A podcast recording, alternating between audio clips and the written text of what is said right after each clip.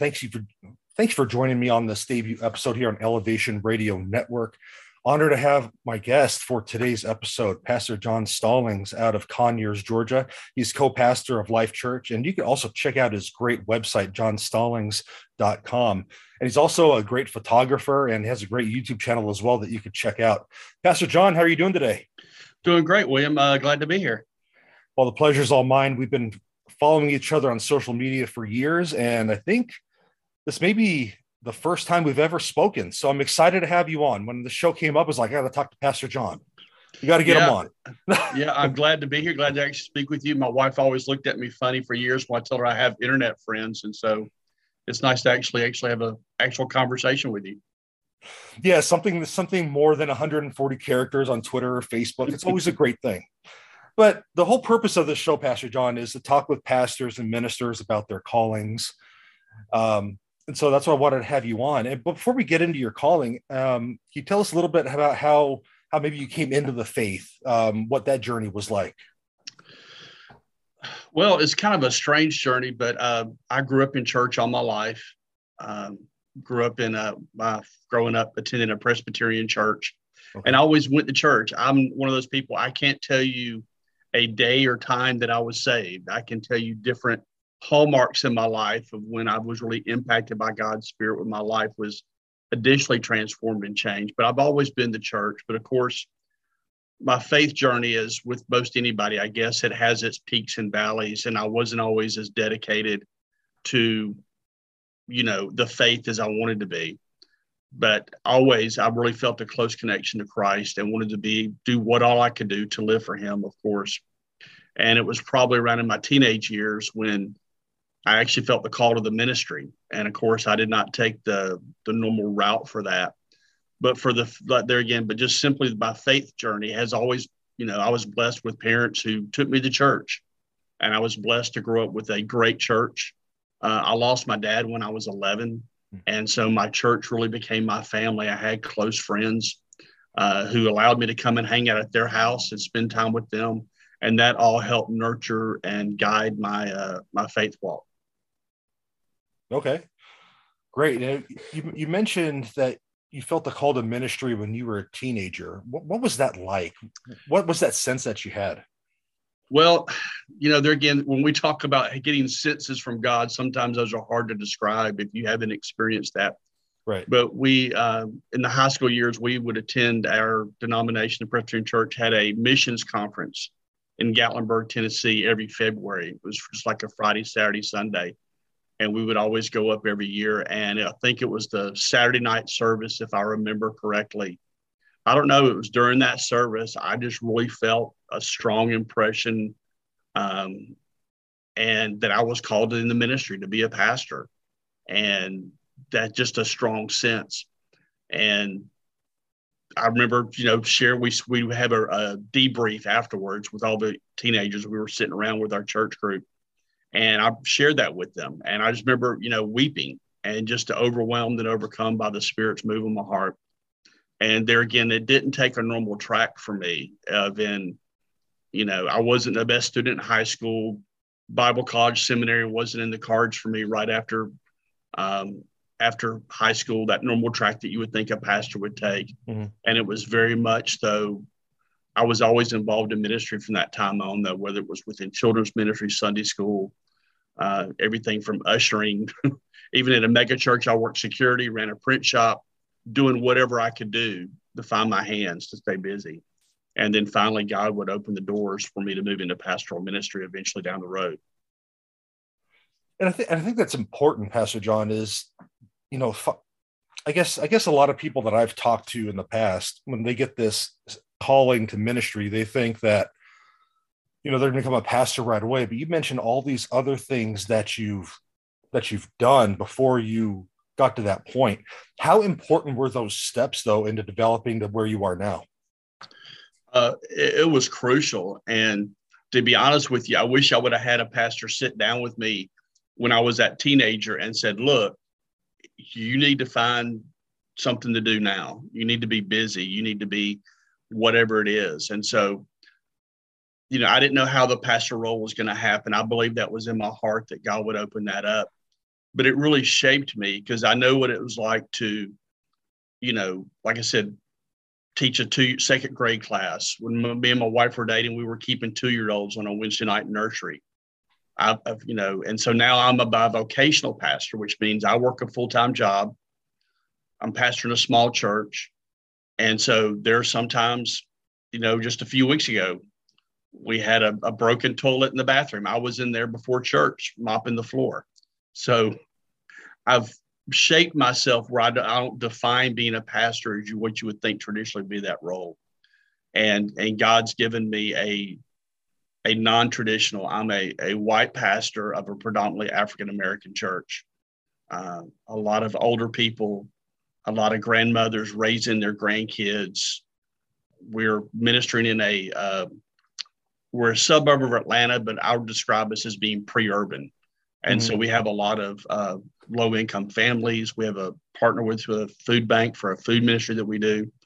And so it's really given me a heart to see beyond, really a heart for people. Uh, we're very much outreach focused and really try to build that in our congregation that it's not just a church program, but how are you a minister on your job, in your families, out in your community? and not just what we do here on Sundays or what we do as a church program or church event. But all those things really gave me a heart for people and really gave me a thing because there was a time I went through. I was, remember, I was a church administrator several years ago for a church. And I walked in the church one Sunday and I kind of had to make sure everything was in place. You know, the nursery workers were there, everything was set up ready to go for the service. The sound team was there just kind of overview to make sure all the operational things. And i walked by somebody in the hallway before service and i didn't even greet them and god really convicted me of that. He said john he said these people whatever you've got to do will happen or is important but that person's more important mm. and and because of these little jobs and those little things i've really had a it's just broken my heart for people and I want to see them changed and transformed. And I know that can be sound like a cliche. Sometimes we say we want to see people transform, but that really is my heart right. to see people come and, and grow in their faith. Yeah, and so all these other things that you've done prepared you for that. It's like God was working on you, obviously, during this whole time, showing you what He wanted you to do. So, what was that when that moment? I guess when it was time for you to become a pastor, how did that come about after doing all these other ministerial jobs? Well, I was working as a church administrator, and uh, my senior pastor came and and suggested that I get licensed through our denomination. We have a, a process of licensing through a part of the Foursquare denomination, and so he suggested that I begin to do that and so I did that and began to became a you know assistant pastor there at the church. Was I guess I was the executive pastor since I was the church administrator, moved in that role, and I had a little bit more of a pastoral role, uh, leading small groups and and things like that. But uh, it really, and I was be honest with you, I was happy being an associate pastor. You know, at that point in my life, I didn't really necessarily say I got to be pastor of church, leading the church, whatever. And it, of all things, my wife came to me one day and she said, John, I think we're supposed to plant a church. Oh, wow. And I was like, yeah, I'm not so sure about that. You know, it's a lot of work. oh, it is. It's a, it's a huge amount of work. And, um, and you'll, you'll may enjoy this, but I actually, you know, and I was, I was struggling with God with this. You know, I just didn't sense it. I was, or I guess I sensed it, but in my flesh, I didn't want to do it you know, just because I've seen others that had tried to plant churches and how that went, kind of thing. So, believe it or not, I went out to a. Uh, I'm about. Uh, our church is about ten minutes from a Benedictine monastery, and I went out there and sat underneath a tree, and I said, you know, God, I said, you know, it seems like if we're going to plant a church, I'd have a name for the church. I just kind of threw that out there right there, and God says, okay, here's the name for the church. And uh, wow. I'm like, oh, really? Okay. so we see how this is going to go. And so, yes, we planted a church. Uh, it did not, it, we, we did about three, four years. And um, it just, it was, we were there again, very outreach minded. but it unfortunately just got to be more more and more the outreaches were just me and my wife and so we knew that was not going to be sustainable for us or for the ministry and then so we made the choice to close the church and the church that we're at now a young pastor had just taken over and so our district supervisor asked if we would come and help him and i always joked that we were going to be his uh, token old pastors and to come along him. And so we came out here and was helping uh, the pastor at the time. And eight months later, he resigned, and they brought another pastor in. And Janice and I decided that we were going to take a sabbatical, take some time off, rest. And when we did that, the pastor that was here now, he resigned. So um, we were next in line at that point. They were actually going to close the church.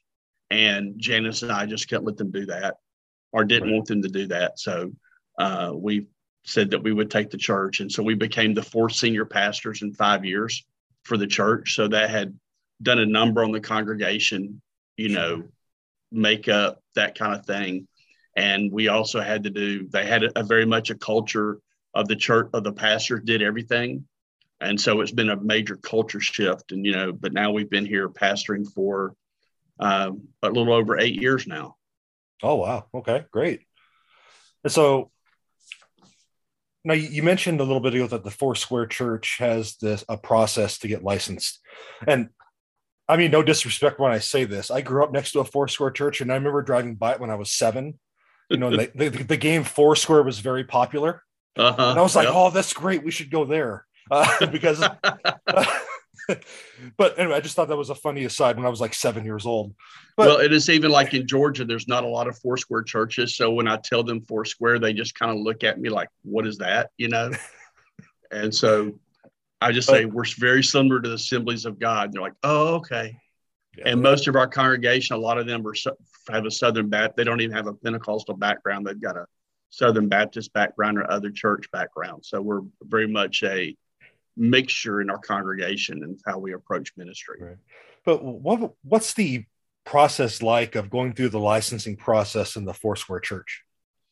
Um, so what it is, so since I did not have a Bible degree, um, I started off uh, with what's referred to as our district license. They've actually got a, uh, a license below that now that's more just for people that probably aren't going to become senior pastors, that kind of thing but I start off as a district license. So I go through a process. There's application, of course, the background check. Um, I had to get the referral, of course, from my senior pastor and from all these other um, uh, pastors and other references, I guess, if you will. And then there was a series of several months as I was assigned a coach, and I would meet with that licensing coach for several months. And then at the end of that, there was a, a panel uh, we're a panel of four or five people, and they go through several different questions covering the church polity, covering basics of faith theology, those type things. Okay. And so that was in order to get my, what's referred to as my district license. So I'm pretty much honored within our district to be a pastor, to be a minister. And then after two years of that, uh, as everything goes well, I'm then go to a next level, which is referred to as our international licensing. And then another two years after that was when I was actually ordained. So it's about a okay. six years from district to ordination. If I had had a Bible degree, I would have been able to start at the international level. Uh, so it's at least a four year process at a minimum to get wow. ordination. Okay. Uh, so they just don't, just because you got the degree, they don't automatically what they refer to as ordain you that is it's a process of getting to know you making sure this is where you need to be and that Absolutely. you're operating in your calling and what you should be doing there's there's great wisdom in that that's that's good to hear that's great that's great wisdom in that now you, you mentioned a moment ago as well pastor john that you're a you're a bivocational pastor. So you have a job outside of the church as well so you can pay the bills and and all that. What it, what is you for those that maybe aren't aware of that what is obviously that's unique in its own right but what other challenges does being a bivocational pastor bring along to the ministry? Uh, well really for us is you know and you know in Chinatown we've done this for a while so we've learned it but for me i've had to and really even full-time pastors should learn this too is learn the word no and how mm-hmm. what a beautiful word that is and that so that we have to be very as i like to use proactive intentional or use the word tenacious about the things that we're going to do as a ministry so we have to focus. So we want to do only a few things. We're not going to try to be everything to everybody. We're not going to people come all the time and say john we got this great idea for this ministry. And i'm like well that's a great idea. But we can't do that. We don't have the people. We don't have the resources. And we're we can do more being narrowly focused on what we are. So the challenge is that is that we have to stay focused. The things that we do we have to make sure that we're doing the things that are the right things, that we stay focused on that. And we have to make sure that we're not getting too wide. Um, another thing is we have to be master delegators. And we have to, tr- once we delegate, we have to trust the person to do it. And I've, and this has been hard for a struggle for me. I have to be okay if they don't do it John's way.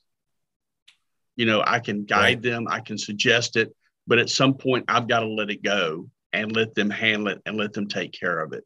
And, you know, God's blessed us with some very trustful, we are very leadership heavy, if you will, which is a good thing.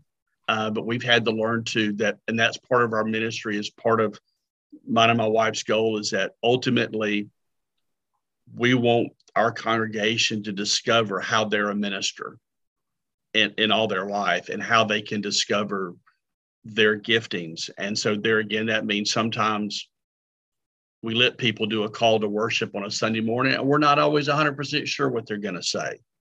You know, when we let other, when I let other leaders preach, I don't tell them what to preach. I have to trust in that they're going to hear from God. And if we have to meet and do a debrief afterwards, we can do that.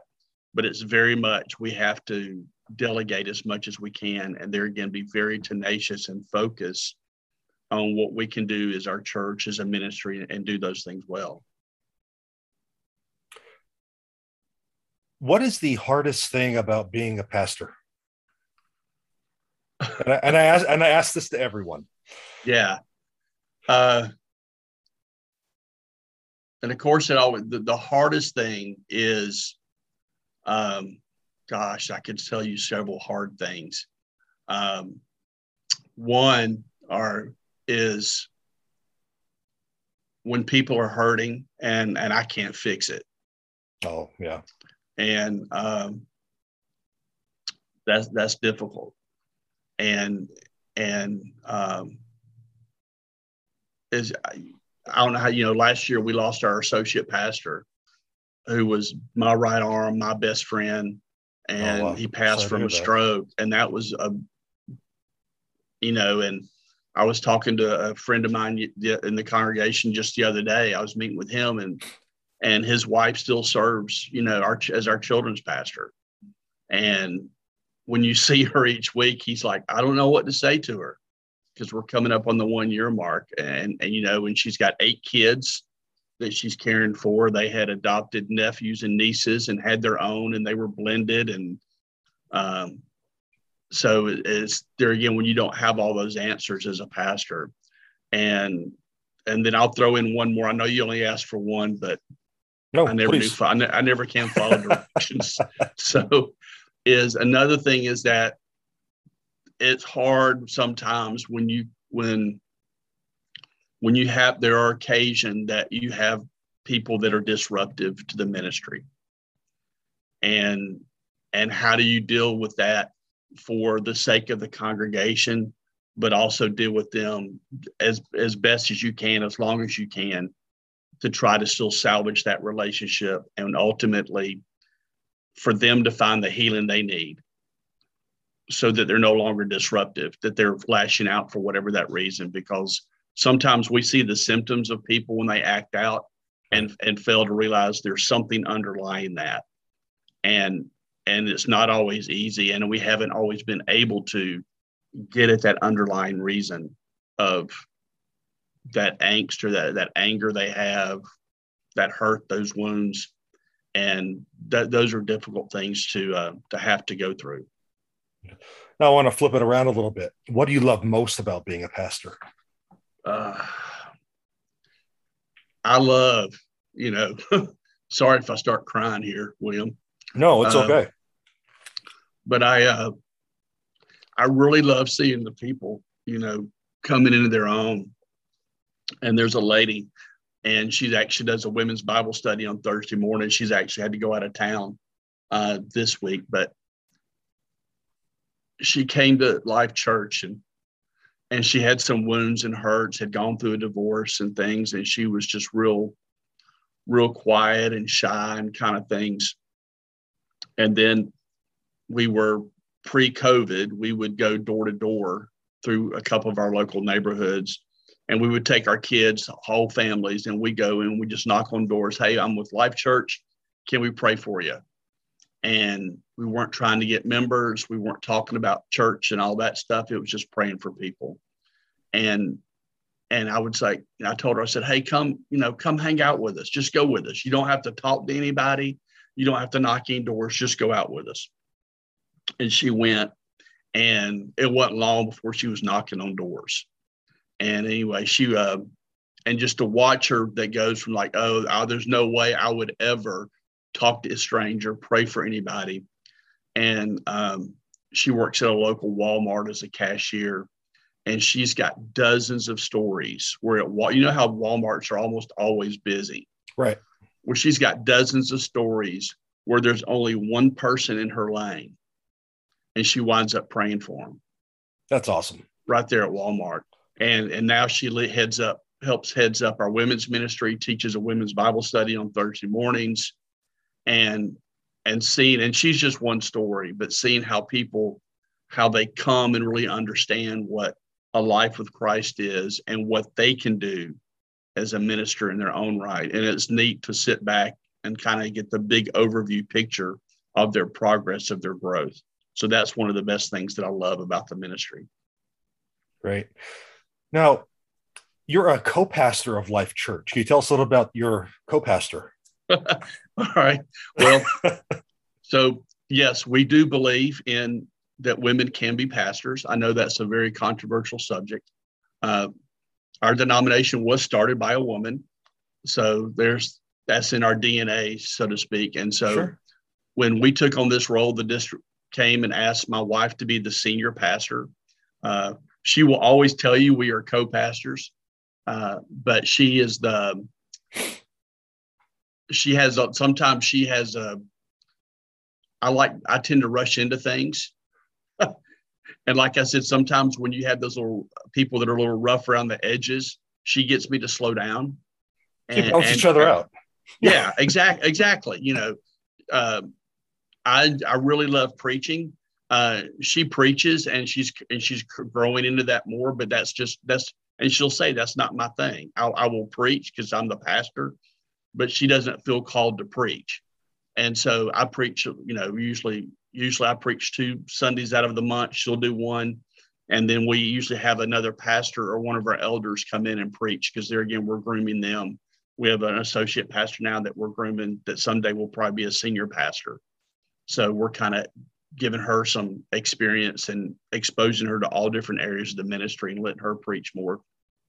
But uh, my wife Janice does a lot. Of, of course, the, there's always the admin stuff that we have to do that we do, but she again she's the senior pastor, and so there there are occasions where she and I do not agree, and and usually we'll defer one to the other, and I'll try to defer to her more because there again God has placed her as a senior pastor. Sure. You know, we can talk headship, and yes, I'm the head of my household, and all that still in place. I promise you. So, uh, but so we, but we relate is that we see each other as, as ministers and, and that we work together. And a lot of times somebody will come up and say, they'll say something to Janice. She's like, well, let me go ask John. Let me go talk to him about it. And I'll do the same thing if they come to me. If it's something that we need to make a decision, that we'll do that as a group, as a person. And there are certain situations where you know she's more gifted in other certain areas or uh, my areas and so we'll defer to those type events or those type things that we're doing one to the other based on our own giftings and talents Awesome. Yeah, I'd be remiss if I didn't have you mention mention her since I since you know I, have since I read about that uh, yesterday. So I just wanted to make sure we yep gave her her yes. just due as well. Well, uh, I appreciate that, and she would appreciate that. So, I, like I said, I, I get that's a controversial subject um, with female pastors, and uh, that could be a conversation for another day. But you know, what one of the chaplains I worked for when I was a chaplain assistant in the army, uh, she well, obviously female chaplain, but one of the most, I, I would, and we're still friends to this day. She actually performed the wedding ceremony for my wife and I. I hire, I hold her in great esteem, high regard, and so, it, you know, it is what it is. Yes, like you said, it can be controversial, but we'll just leave it there because I know. Yeah. You know, some, well, like said, some people, I, I some people go bonkers over it. So yeah, but you know, I also see the fruit of you know, the, the, how, how many times we've needed that that mother touch in our church and and that gifting and that special role and the def and, and I would even say the anointing. Uh, we definitely see the fruit of that. We can't deny that. Sure. So one one last well, maybe one of the last questions. Where do you see your ministry going forward from here?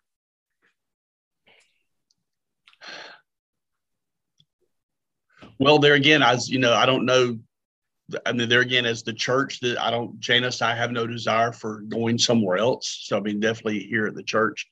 Um, I still would love, although I'm getting up there in age, I would still love for the day to come where I could be full time here, um, and, and, dedicate more to that. But really, I'm hoping to see more of uh, just continuing what we're doing, as in in our outreaches and like I said, we're able to partner with a food bank on Wednesdays, and we give out 500 boxes of food a week. And we're able to facilitate that here in the area, but really just grow the church and have a greater impact in our community. Uh, my heart is always to be the church that when the, the county needs something, the city needs something, uh, call Life Church. They can help us out with that. Uh, I would love to be that resource more and more for the community. We're hoping uh, I would love to get more involved or get involved in the schools. That's something that's been on our heart for several years now to uh, adopt a school or at least adopt a classroom. Okay. And that's something we just haven't been able to do just yet, uh, just with resource wise. But that's kind of the thing that's in our heart next is to hopefully move in that area. Pastor John, this will be the last question, I promise. And, I th- and, and, and I thank you for your time. what what would you say to someone who maybe feels that call to ministry, but they're kind of hesitant if it's for them or not? Uh, I think there again, you know, there again, since my my walk is very different or non-traditional through ministry, sure. is to just find you know a good Bible believing church and just to get involved wherever you can. And it may mean you have to try some things out to find where your giftings are and what and then also if you can find a good pastor or someone you can talk to to begin that discussion and and maybe coach you through that and how do you walk through you know what does that look like? What would ministry look like for you? And walk through those things of uh, preparation. So be involved in ministry wherever you are is, is number one. And then number two is to uh, study study study Mm-hmm. You know, read books on not just on pastoral ministry, but good Bible study, good Bible learning books, uh, something that's going to take you deep in God's Word. And then, most of all, of course, is focus heavily on your own personal life, spiritual life, uh, your personal study of God's Word, your personal time of prayer and worship. And that becomes your hallmark because I think sometimes we get ministry in the wrong place, as in we make that the thing where we forget that it's our passion for Jesus and our passion to love him and to worship him. And then ministry flows out of that passion. And so let that be the foundation